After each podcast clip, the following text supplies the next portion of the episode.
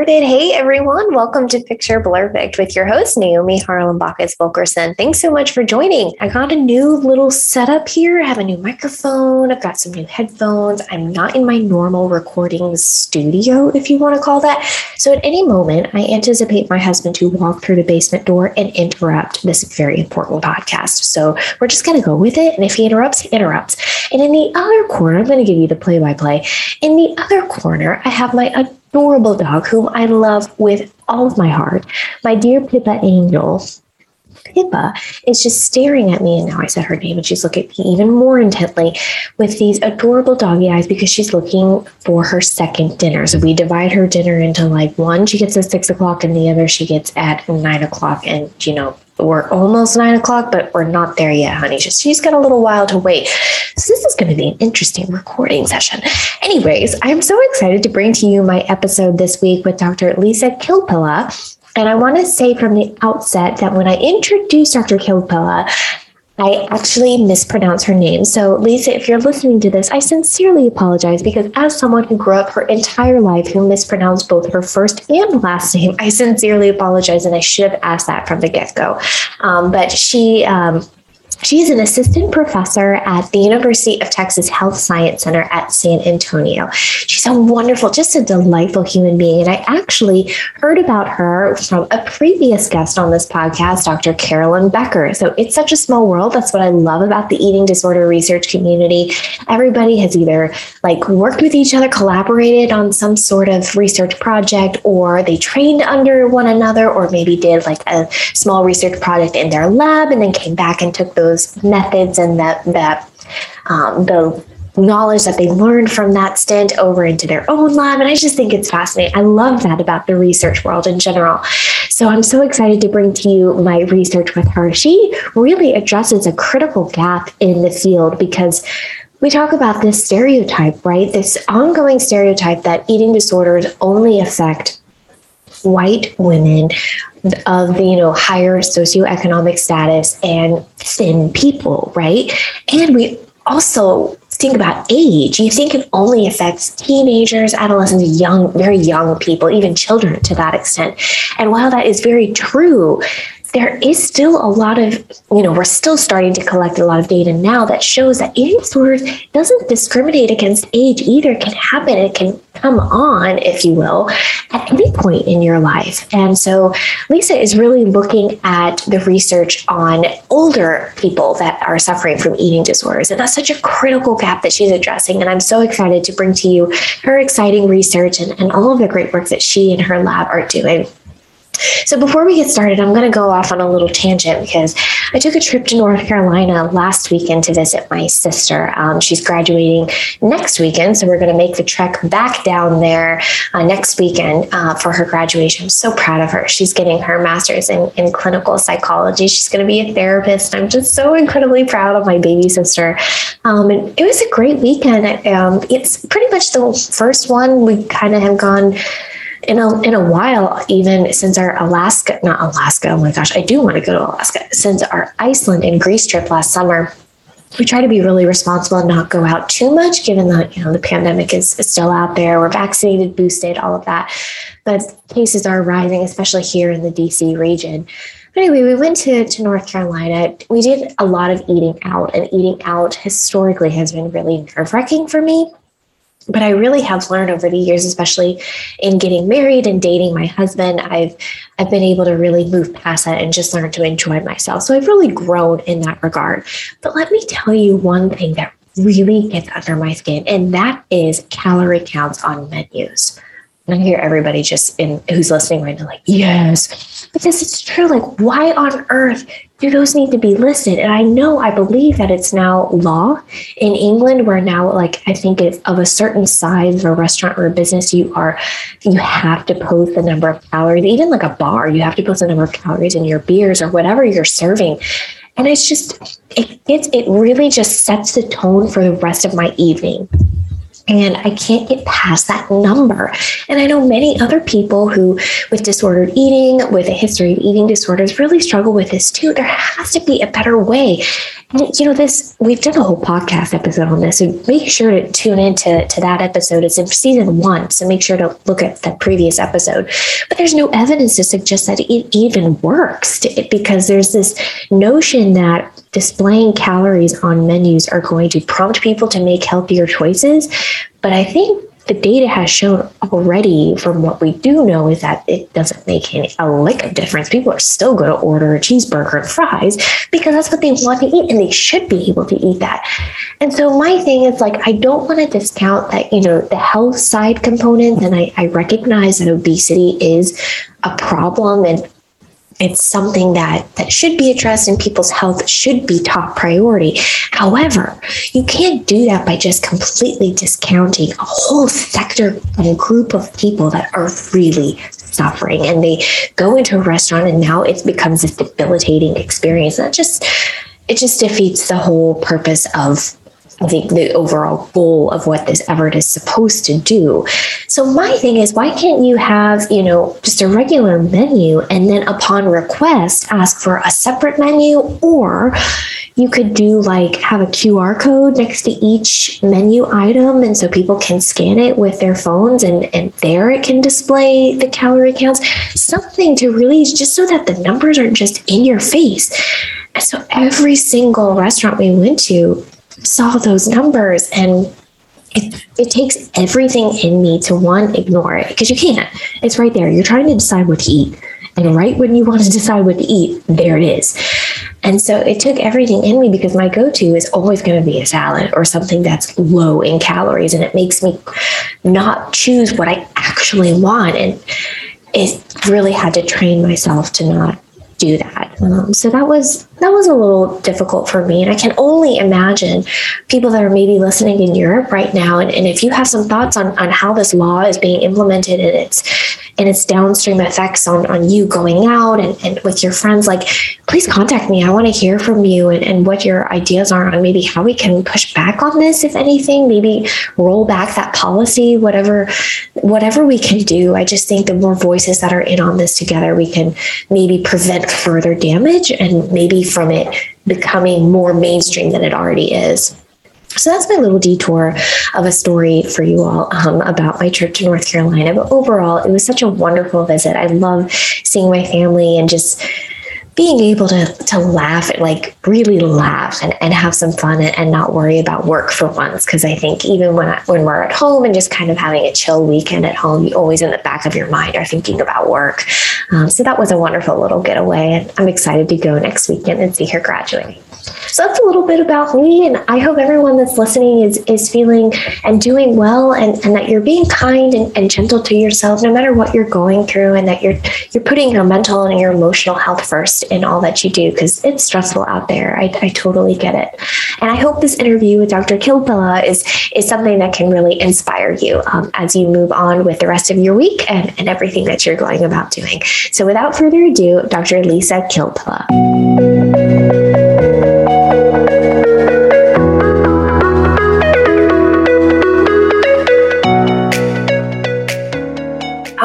We are on the air with Dr. Lisa Capella. I'm so excited to have you. So, before we get started, share a little bit about yourself, like your current position, your educational background, and your research interests.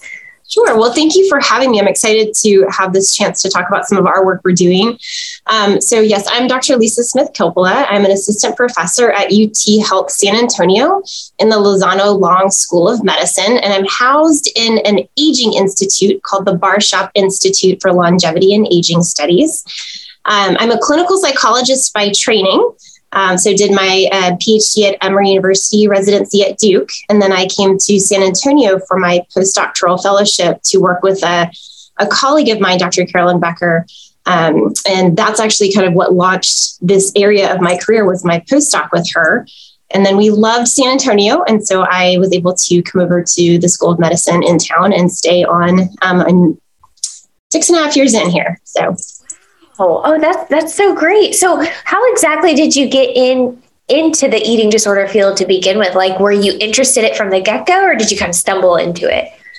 I actually um, I started this sort of my work in this field actually as an undergraduate student. So I was in Carolyn's um, class. I got an A on my first paper, and she was like, "Hey, I do this body image stuff. Do you want to come join my lab?" And I was like, "Sure, sounds interesting." And we were doing um, some of the early work on what then became the Reflections Body Image Program. So, um, a health promotion, evidence based body image program that was disseminated widely among sororities across North uh, the United States. And then it's actually now, as the Body Project has gone global. Um, but we were doing some of the early work with that. And these are done, it's a discussion based program, very rooted in behavioral theory and something called cognitive dissonance which is basically if you have a belief. So, for instance, if I believe that thinner is better, and I'm put in a situation where I actually have to talk about why that's not the case, and I have to do actions that go against that belief, I'm more likely to shift my belief to be in line with my actions. And so we were doing these small group discussion based programs, and I was like, oh my gosh, so many people are affected by not liking their bodies and it just it kind of was the the magnitude of that problem and how you know hearing the kinds of opportunities that some of these college women were opting out of because they were ashamed of what they looked like or their bodies and and I was just like we've got to do something about that and so that's really kind of what what got me down this pathway to begin with that's so fascinating. And you're so right. It just, I think you will not meet someone that doesn't have some kind of insecurity about their body image. It's just, it's so widespread.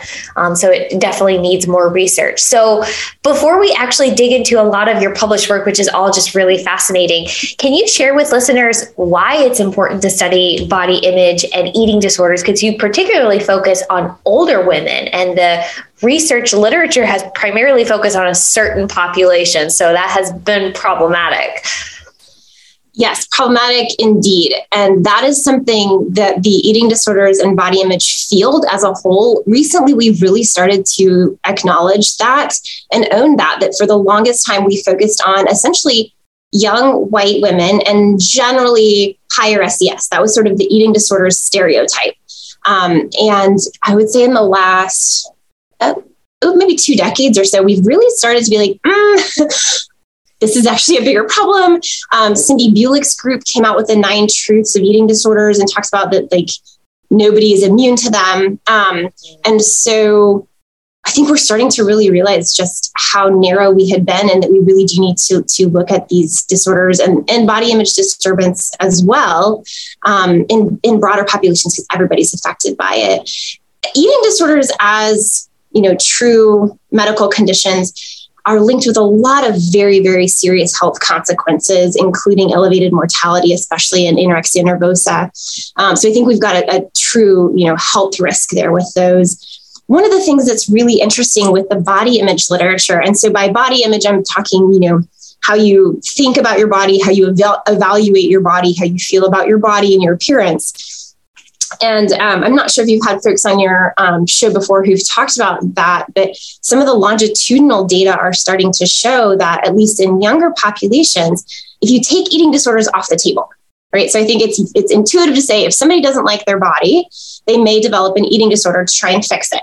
So if you take that off the table, that body image disturbance is predictive of all different kinds of health problems beyond eating disorders. And so we're starting to see like this is a this is a problem in many health domains. Um, and so I think seeing how this can really affect health and life, and like I mentioned before, you know, opportunities that people are stepping out of, quality of life, um, it can it can really affect how people are functioning in the world. So I think that's why it's so important to to give uh, resources and time and energy into better understanding um, how both of these conditions operate and what we could do to, to help. Exactly. And and like you said, I'm really glad that the field is now moving towards recognizing that there's this gap in the in the data that we have and and trying to to bridge that gap somehow with with more research because you're right they don't discriminate it can affect everyone uh, so one of your earlier pieces of research was a literature review which you can possibly first explain what that is for listeners that may not know what that is. But you did a, a, just a digging of what we know so far about the relationship between body image and you already alluded to it, the associated mental and physical health problems and behaviors in adult women. So, what did you learn from doing that extensive literature review and like have there been previous surveys that have asked do you wish to be thinner? Like do we have that data before or is that something that is just new? Um, for the first part of the question what is a literature review? Um, basically what that means is that our team went to all of the databases of published research out there and we looked for any anything that had been published or um, put out there on these specific topics. And then we take all of those um, articles and posters and we synthesize them to see sort of what the, that message is. Um, in terms of other basically why why we launched into that was was actually some of the early data i mentioned where in younger populations body image was predictive of these other health problems and we are like but those really end at like 25 and we have no reason to believe that when somebody turns 25 they suddenly like are fine with their body and don't have any body image concerns. And right. so nobody had really spent, there, have been a few studies, but not many looking at what, what happens after 25 to, yeah. to, women, especially, you know, we're more, more vulnerable than men are. Um, and I know that that's also a growing literature.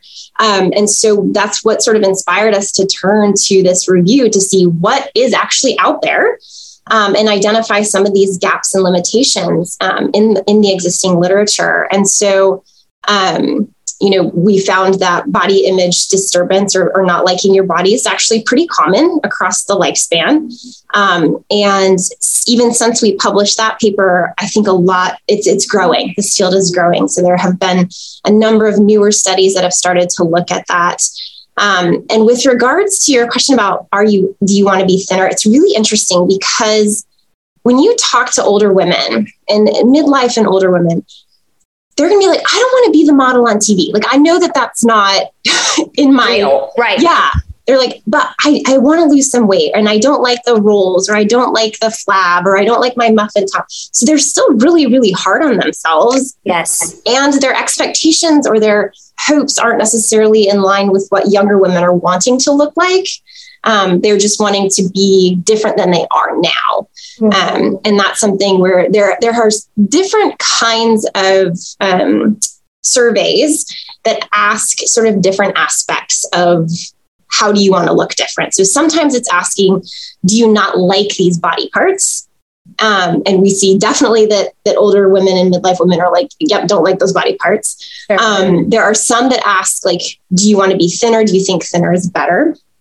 Um, and then there are some that ask about like, how worried are you about what the aging process is going to do to your physical appearance? So we call like aging appearance anxiety.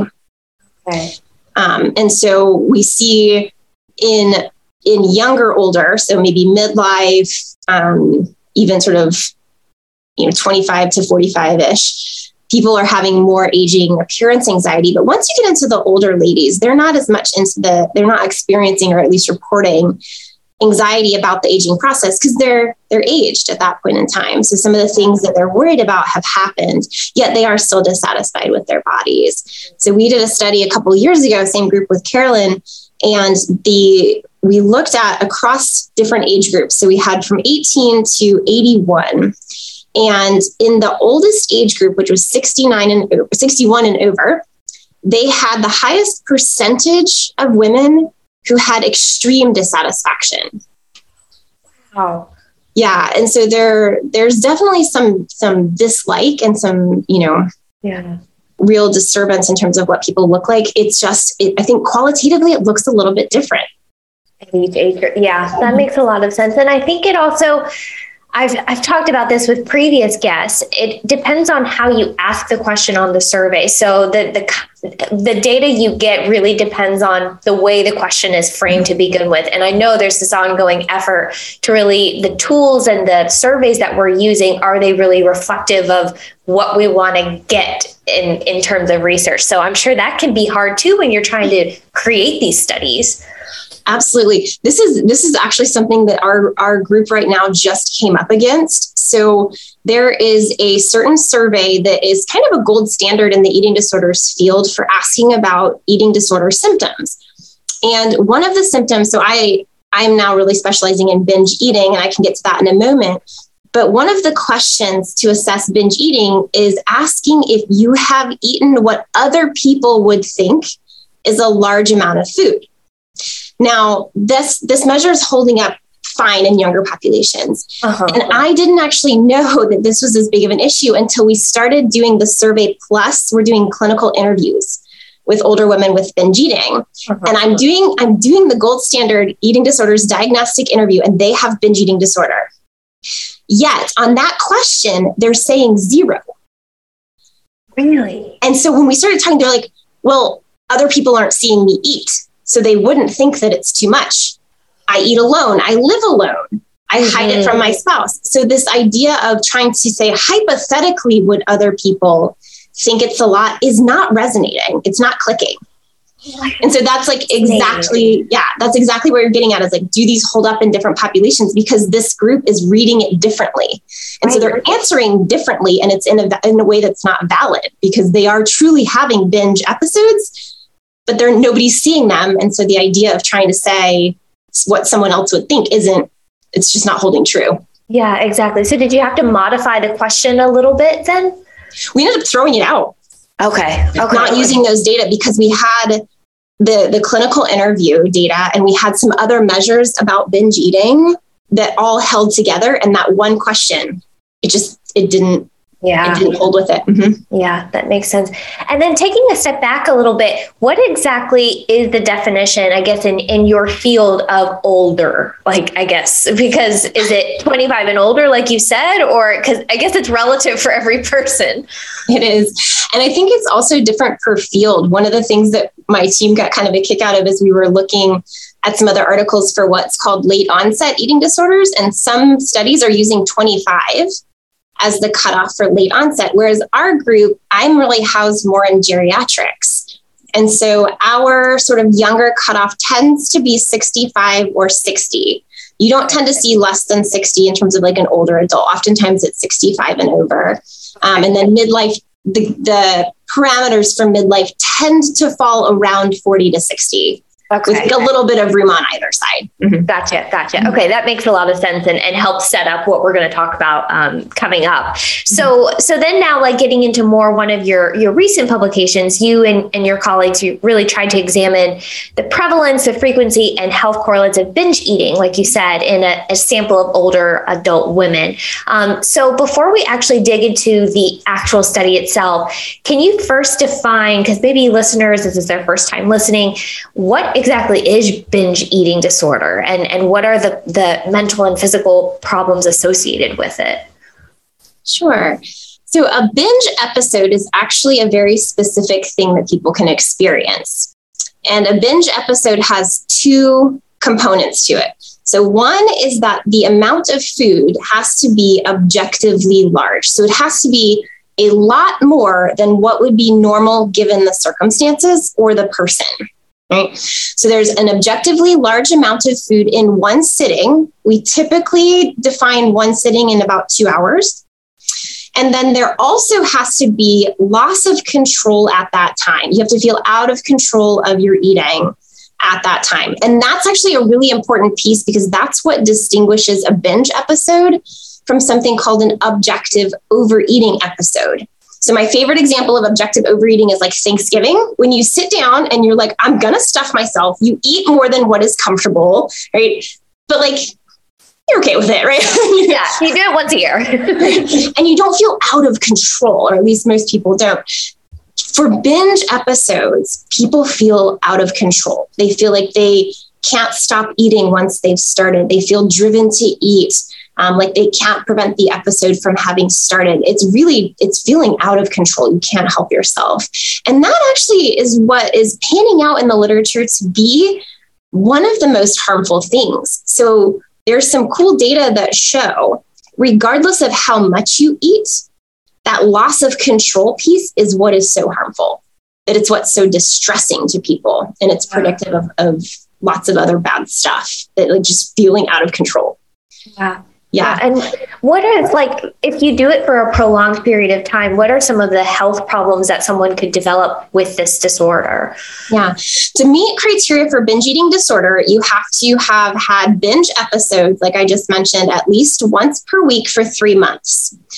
Plus, you have to have some other symptoms like um, eating a lot, even when you're not full, eating a lot faster than you normally would, um, feeling a lot of self um, like self disgust, regret, blame, a lot. There's like a really strong emotional component to it. So you have to have some of these other symptoms as well to meet for binge eating disorder and for all of that for at least three months.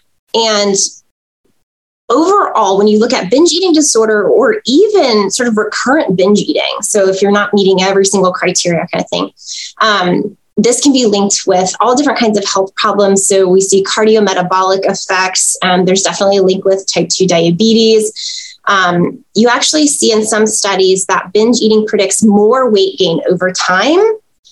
So well, most people tend to gain weight over time. You see like a higher slope, so more weight gain over time. Yeah, definitely depression. Um, in our data, we are seeing um, in one of our studies, we have about half of our women have clinical anxiety, um, but that one hasn't sort of been as robust. Um, pain is a big one. Um, so experiencing physical pain um, are some of the some of the physical and, and health consequences. Okay, no, that's that's helpful context. So, before you got started into this work, like how much was known about binge eating in older women? Did we did you know a whole lot, or was it, were you starting from scratch? Not much. There had been a few studies starting to look at eating disordered behaviors in older women. And from those really early studies, it was looking like binge eating was the most common form. So, that paper you just mentioned by Salome Wilfred, um, we actually started that, that paper turned into something completely different than it went to be. So, what we sought we set out to do was do one study where we were just doing a really general sampling of women 60 and over to ask about prevalence of binge eating. And then we we picked like a few correlates health correlates. So we had like negative emotions. We had how often people in general are eating nutritious foods. Huh. um, and so and then we had bmi and um, so we, we did this study. We advertised really really generally like just looking for women over 60 to do a survey about like health really super general right and we we look at our data and like 26, almost 26% of these women were saying they were binge eating weekly or more. And I was like, mm, that can't be right. Like, that seems way, way, way too high. Now, when we stepped back and we looked, um, our sample, that sample in particular, about two thirds met for overweight or obesity. And when you start getting into like, you know, weight loss clinics and, and obesity clinics, you do see higher rates of binge eating disorder. But even so, I was like, this is like unheard of. So we we have this issue in psychological science called the replication crisis, meaning that a lot of our studies don't hold up. And yeah. so we're like, well, you know, we've actually got data from two other completely independently collected studies where we had samples of women who were either 55 or 60 and over and have information on binge eating. So we're like, let's see if this holds up. So we yeah. looked at that sample was online and it was almost all white women.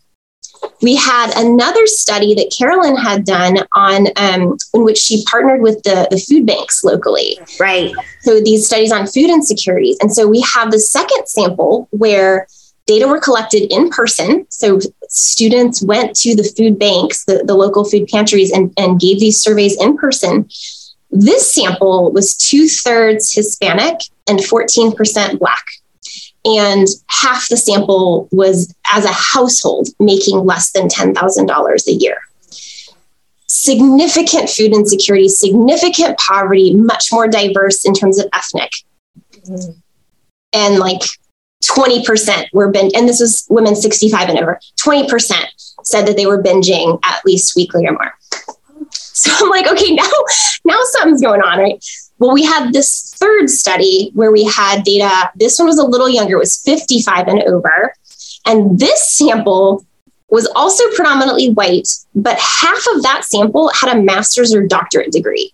So it was like very educated, higher SES sample. And so we pulled that and 19% so they were binge eating weekly or more. And I was like, now this is consistent. yeah. And so what that paper ended up being was really sort of our own little replication of three separate studies showing that it's really hanging around one in five. So, um, and then we've since done a fourth study that the, the paper is currently under review right now. And in that sample, 18% uh, were binging weekly or more. Yeah. In your in the paper, do you offer recommendations on how how do we address this? Because that's very alarming numbers, right? Across different groups of people too. Mm-hmm. Yeah. I mean, I think that's really, I think one of the things that drives me so much in this field is that, you know, in general, what we know is that individuals with eating disorders, just like with most mental health issues, people aren't getting treatment. We have a huge access to treatment issue. Mm-hmm. Um, and so, you know, eating disorders are no different than that. But when you start getting into geriatrics, geriatricians, this is not on their radar. Really? And yeah, um, I, you know, since I started this work, have now joined the Aging Center and I'm working with geriatrics. And my current grant is with the National Institute on Aging. And so we're talking about something that's not on the radar for people who are treating older adults, even, even primary care physicians treating older adults. And so I think one of our first steps is to start to raise awareness and to, to kind of um, really challenge the myth that these are disorders for young people and that older people aren't struggling. And it's one of the things that we've started getting really interested in on the side. And I have yet to do the study. So if somebody would like to, I would be like, that'd be great. Is looking at is looking at physician um, expression towards patients of weight bias and weight stigma. Because anecdotally, again, in these clinical interviews, the number of older women who are getting weight shamed by their physicians and being told really unhealthy advice about weight loss is staggering. And they internalize it. And, you know, I don't know if this is a cohort effect or um, is, is really sort of a general effect, but older populations really believe their doctors. Right? I think a lot of them, like I talked to my parents, you know, they were raised like you do what the doctor says and you really listen to the doctor and doctor knows all. And doctors know a lot. Um, but so you know this is somebody who's very in- influential in these older adults lives who is like shaming them for their weight telling them that's a problem. I think really actually fueling the fire of internalized weight stigma um, which is actually really detrimental. It's not helpful to hate yourself. It's actually really detrimental. Exactly. Yeah. So i think one of the things we'd like to do is start raising awareness um, you know start trying to get more screening procedures out there. And then the current study that we are doing right now is actually a treatment development study. Yeah, okay, that's that's that's really great. And to your point, I think because I talk to my parents a lot, and I think there can be so many downstream effects of hearing the advice that doctors give that may not be the best advice, and then they could maybe vocalize that to kids around because my mom would often come back from the doctor and say, Yeah, he called me fat and I need to lose weight. And, you know, that's could be in part contributed to how I developed an eating disorder. I was scared. I did not want to go to a doctor who would shame me for my weight. It's just so many things that uh, doctors and just the healthcare industry really is just not aware of the actual problem. So I'm glad that there's getting data generated out there that we can really just present and hopefully change the the landscape a little bit and how we talk about it. Absolutely. That's what I that's what I hope is we can start raising awareness and then starting to develop interventions and even you know at some point preventive interventions because people can start developing this in midlife or even later you know we're yeah. seeing a handful of older women who have COVID onset. So the pandemic hit and all of their activities were shut down. There was a lot of fear and, and hesitancy to um, get together with other people. And so they're like, there's chocolate cake in the kitchen and I have food and I'm around food all the time and I have nothing else that brings me pleasure, you know?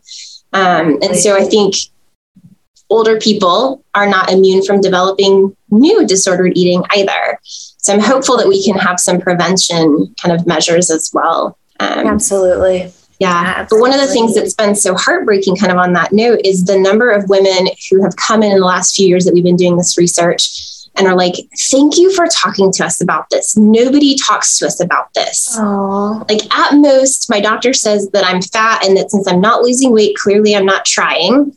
And they're like, I'm doing everything and I just can't lose weight. And I try these things, but then I, you know, it basically like restrict too much and then overeat yeah. or you know just all that kind of stuff and they're like no but nobody's talking to us about that it's so terrible. And you hear i hear a lot like my mom will say like well yeah we're going out to dinner tonight so i'm not going to eat lunch or you know trying to like compensate for it and it's just mom you can't do that. Like but it's you know my doctor gets I, I go to the doctor next week i don't want him to get mad at me and you know it's it's terrible. It's really sad. Um, mm-hmm. and who else knows what else they're saying just you know inside their own head and not vocalizing. It's just really sad. Yeah one of the things that we're noticing we've done some preliminary um, looking at our qualitative data. So hearing what people talk about and sort of looking for themes that the older women are talking about. And what we're seeing is that you know i think i think all of us at least in western society are aware of sort of like weight stigma right? So um, feeling embarrassed about weight or wanting to be thinner or that you know heavier is bad.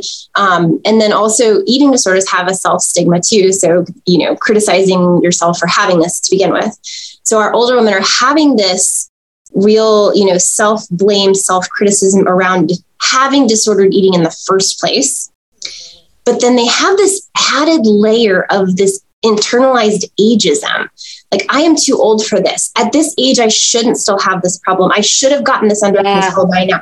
And so it's this, it's like this synthesis of internalized ageism and internalized weight stigma and eating stigma that just come together into real suffering in our women. And it's just, it's like, it, it's hard to hear. It's very heartbreaking. And it also gives us a lot of motivation to keep moving forward to try to really shift this paradigm to get more help for for older age groups and to get awareness out. Exactly exactly. I'm so glad that you're you're doing this work. And and one of the things i really admire about your work is that you really try to address a lot of these key gaps that are out there in the field. And, and in one of your other studies, you looked at one particular model within the objectification theory that proposes eating disorder pathology develops from body shame. So, uh, kind of like what we've been talking about now. But a lot of that research that informs this model was based on young, non Hispanic Caucasian women. So, you tried to use this model in a more diverse sample of women. So, can you tell us a little bit about that effort? Sure, and that that study in particular, um, Salome Wilfred, who was first author in the the other study we were talking about, um, she was a huge huge part of doing this study, and it it really came about from again our recognition that we need to look at more diverse populations in the eating disorders world. And so the study, we wanted to look at two things, one of which we have not published yet on, which uh, was looking at fat talk. So how much you're sort of you know self-criticizing weight and, and appearance um, and then also to test this objectification um, theory. And so in objectification theory um, like you mentioned it came about in younger white samples. And the idea is that when um, when girls are raised in western culture we receive messages that our self-worth or, or what our worth is is in what we look like. That we're sexual objects and that is where our worth comes from. And when we start to actually believe it about ourselves, we start to check on ourselves more. And so that's called body surveillance. So so trying to see how do I fit, you know, do I do I meet these expectations? Do I do I have that self-worth? And that when we start to realize by surveilling our bodies that we may have a difference in what society says the perfect woman is, that we can start to feel shame about that. And that the shame that we feel can then bring about depression and eating disorders and some other other mental health problems as well. Those are really sort of the two that have the most most literature behind them. And so as a part of that we are like this is only like you mentioned it's only been done in younger white samples. And so we wanted to look at it in a more ethnically diverse population. And so our our sample that we had was half non-hispanic caucasian and then the other half was we ended up having to um, to group all minority population or all minority um, individuals in the same sample and do two groups because we didn't have enough of each individual ethnicity gotcha. to look at differences. Um, but it was predominantly Hispanic and Black in that sample. And what we found was that when you look at it just at one time point, and that's actually another limitation of that theory, is that most of the data we're looking at it just like at one point in time, that it held up in both ethnicities. So the, the non Hispanic white and the multi ethnic sample.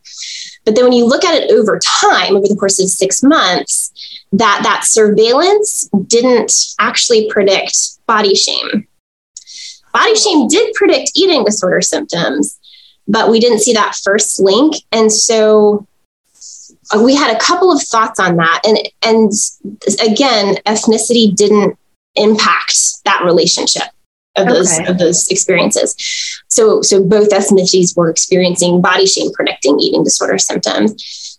And so what we thought about, we are like, well, we don't think that objectification theory is wrong. Like anybody who hears that is like, that makes sense, right? Right. right. Um, our sample was a little bit older than some of the earlier objectification theory literature. So we were like, maybe we've got a sample where that surveillance and shame sort of cycle is established already. Mm. Because one of the things that we did see was that previous body shame was very strongly predictive of future body shame.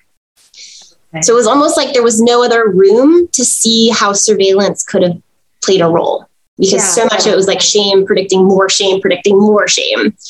Um, and that potentially it's such a fast cycle where that we check in on ourselves we don't you know meet the standard and then we feel bad about ourselves that that may be such a quick cycle that in a three month gap it's not going to necessarily be sort of an independent like right so um so that's what we found on that was that body shame was really really driving a lot it's just so fascinating so um oh, what was I going to say? I had a qu- question that I didn't have on my sheet. I was going to ask, but now it's out of my head.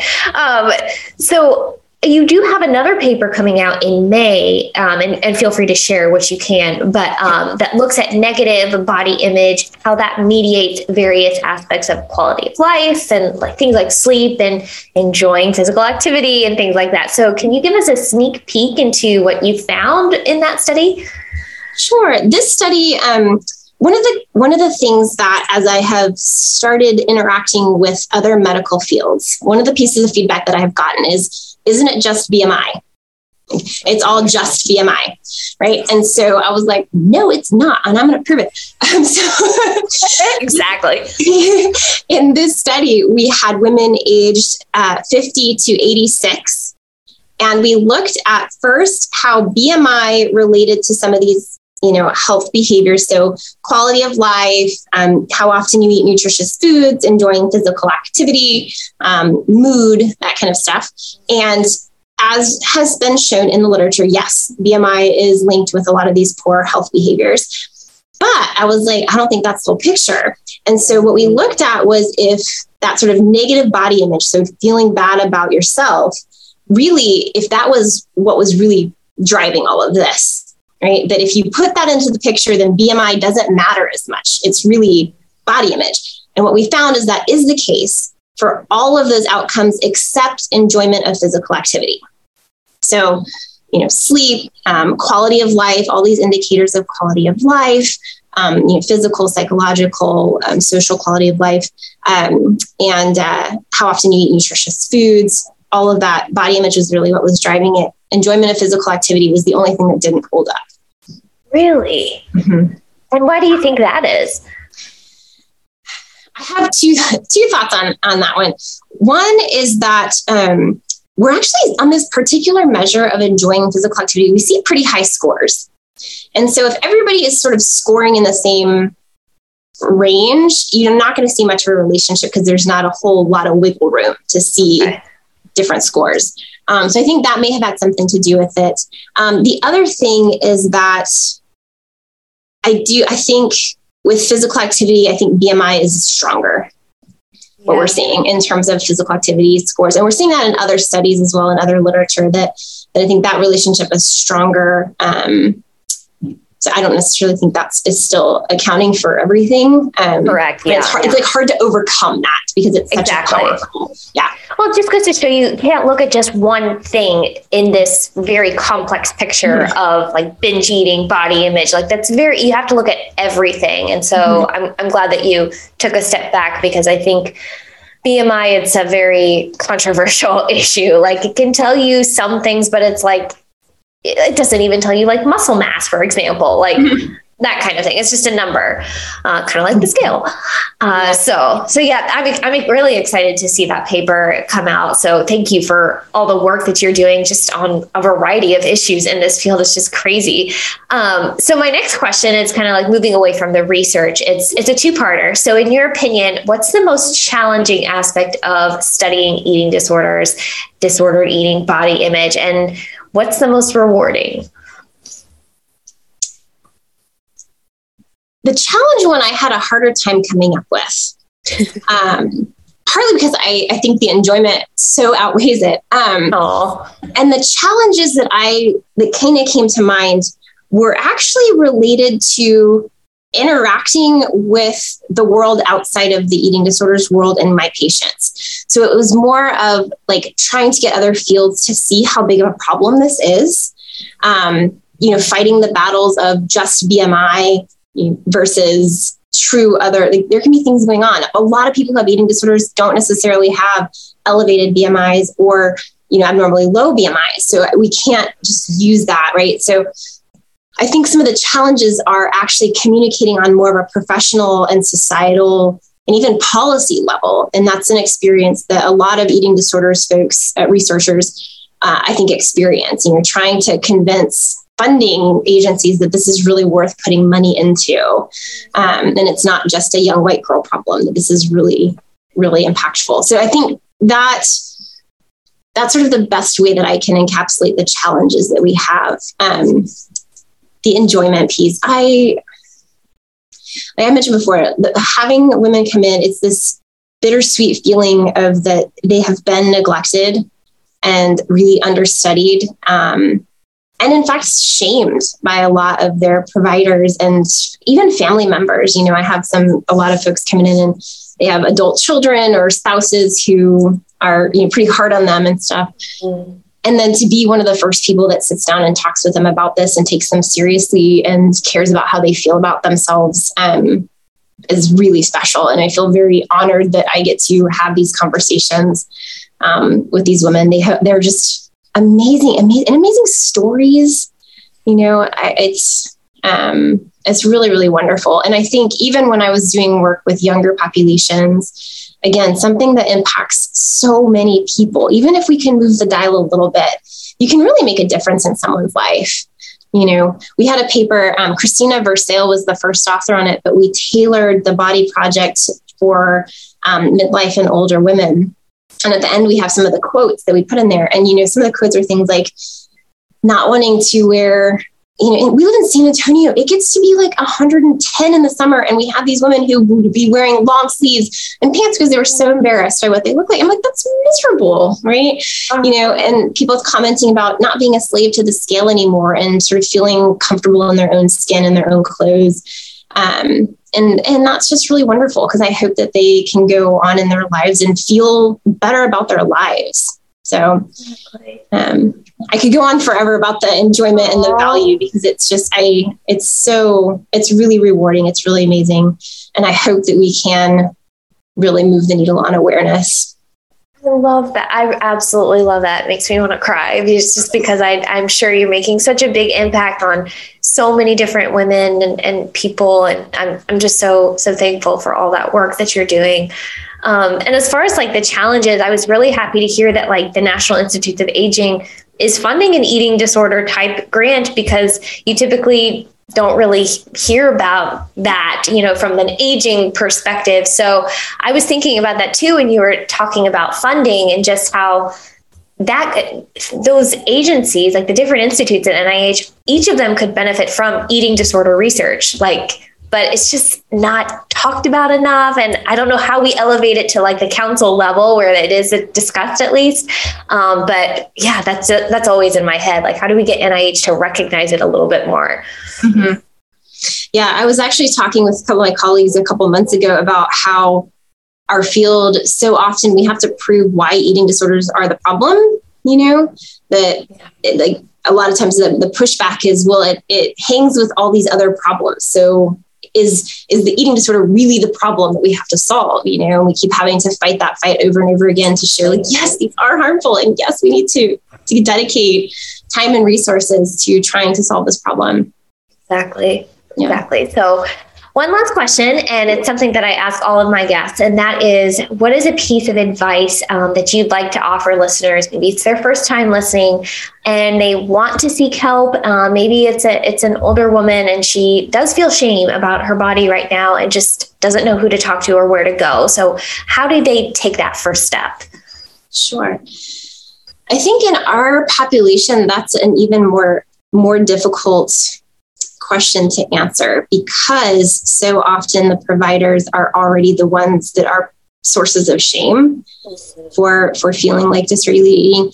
Um, you know, I think psychologists and mental health providers have a little bit more awareness of the diversity um, of people that are presenting with these kinds of problems. Um, but I would say, first of all, if you know, for midlife and older women struggling with this, you're not alone we hear that over and over again. I thought I was the only one. I didn't think anybody else was struggling with these kinds of things. Um, and it's far more common than anybody had ever guessed. Um, and I think with COVID, we're seeing even higher bumps, um, or not the disease itself, but the pandemic.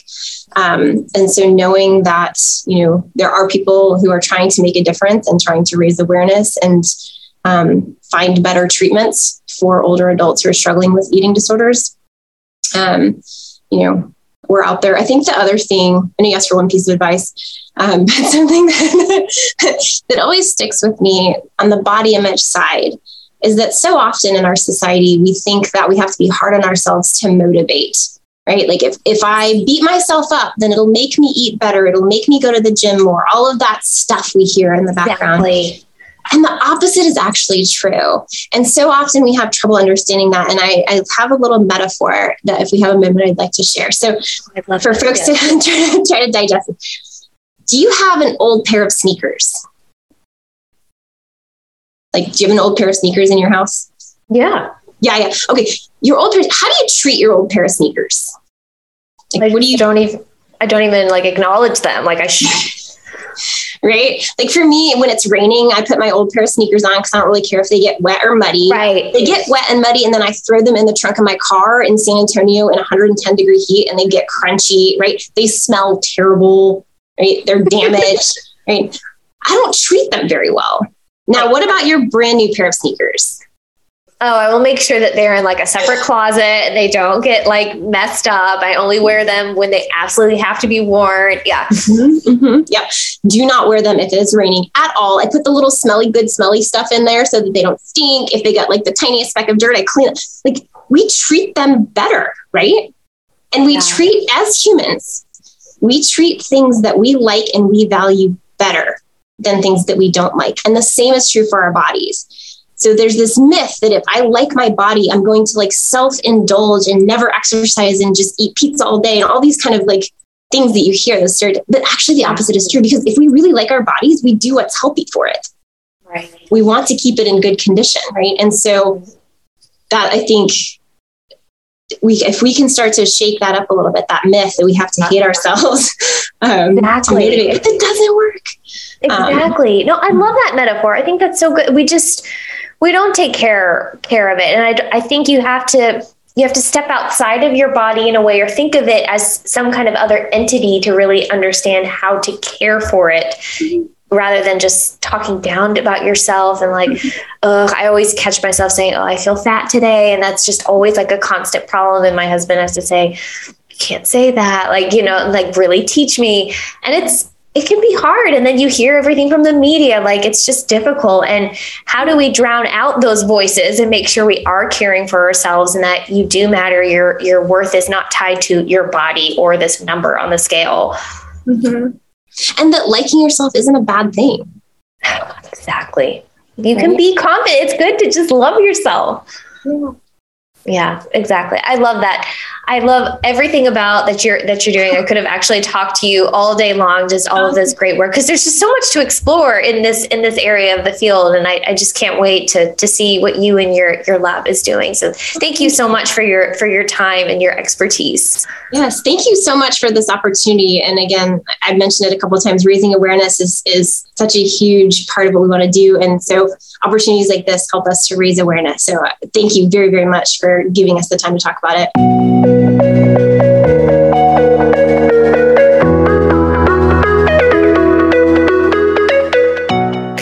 That's a wrap on this week's. I just hit my hand on the edge of the table and oh, that's a wrap on this week's episode of Picture Perfect.